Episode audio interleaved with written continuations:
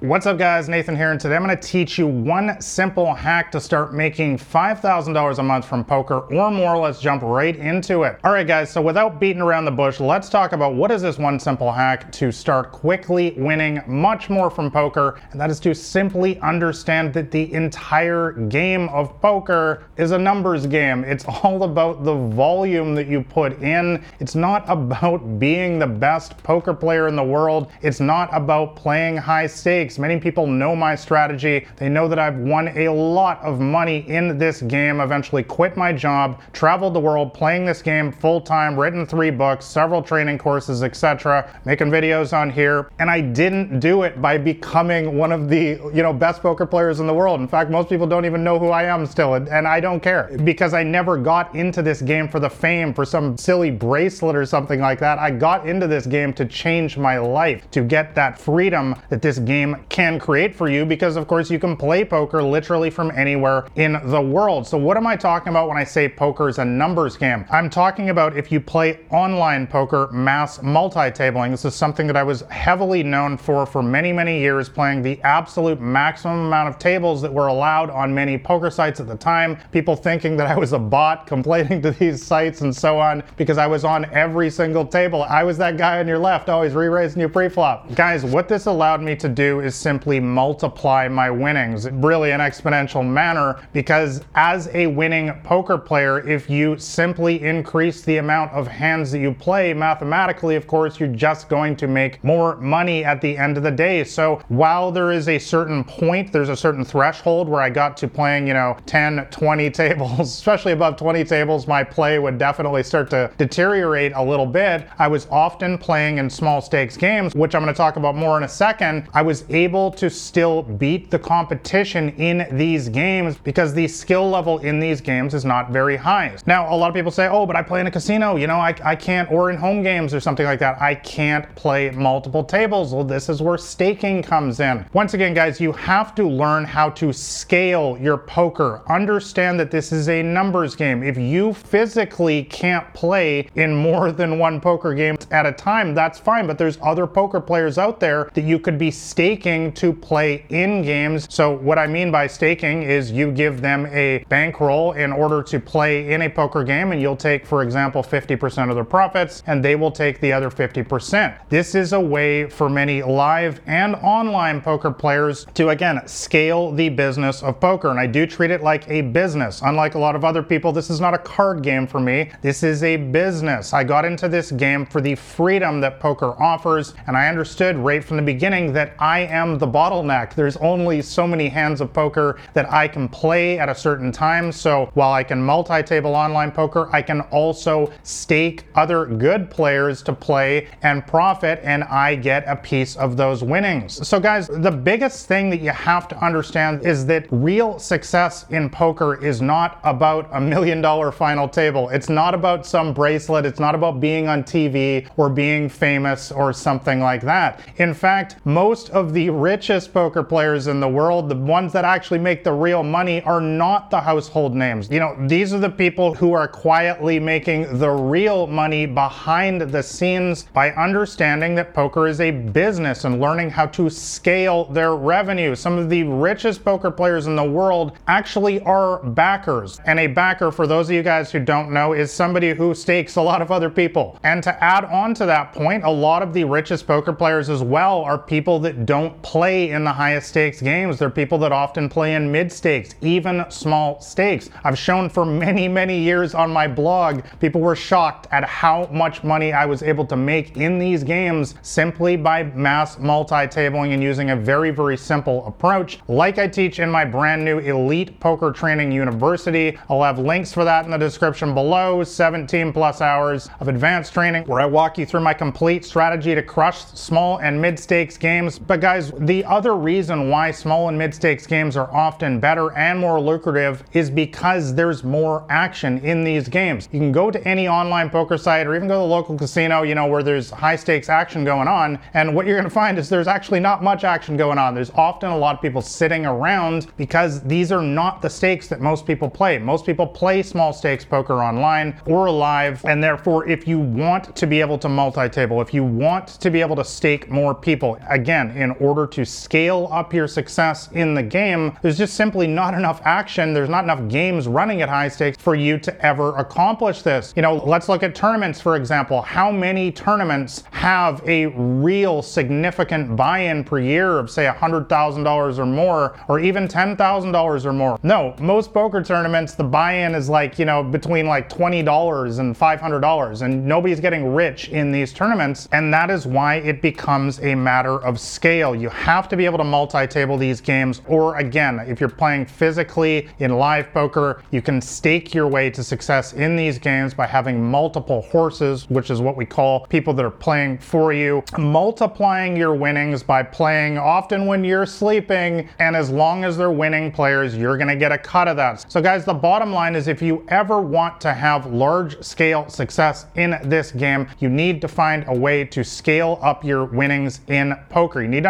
understand that you are the bottleneck. There's only so many hours in a day that you can play poker. You also need to be looking for other ways off the table to increase your revenue through sponsorships, through social media deals, making YouTube videos like this. There's many, many ways to get ahead in the game of poker, to stop making it all about you, and to get this game working for you, to start scaling up your success. I hope you enjoyed this poker podcast episode. If you want to know my complete strategy for beating small and mid stakes poker games, make sure you go grab a copy of my free poker cheat sheet that's available on my website at blackrain79.com. And also make sure you hit like and subscribe here to the podcast as I'm putting out new episodes every single week to help you guys quickly get beating your poker games. I wish you guys all the best at the poker tables. I'll catch you next week. This has been Nathan Williams with blackrain79.com.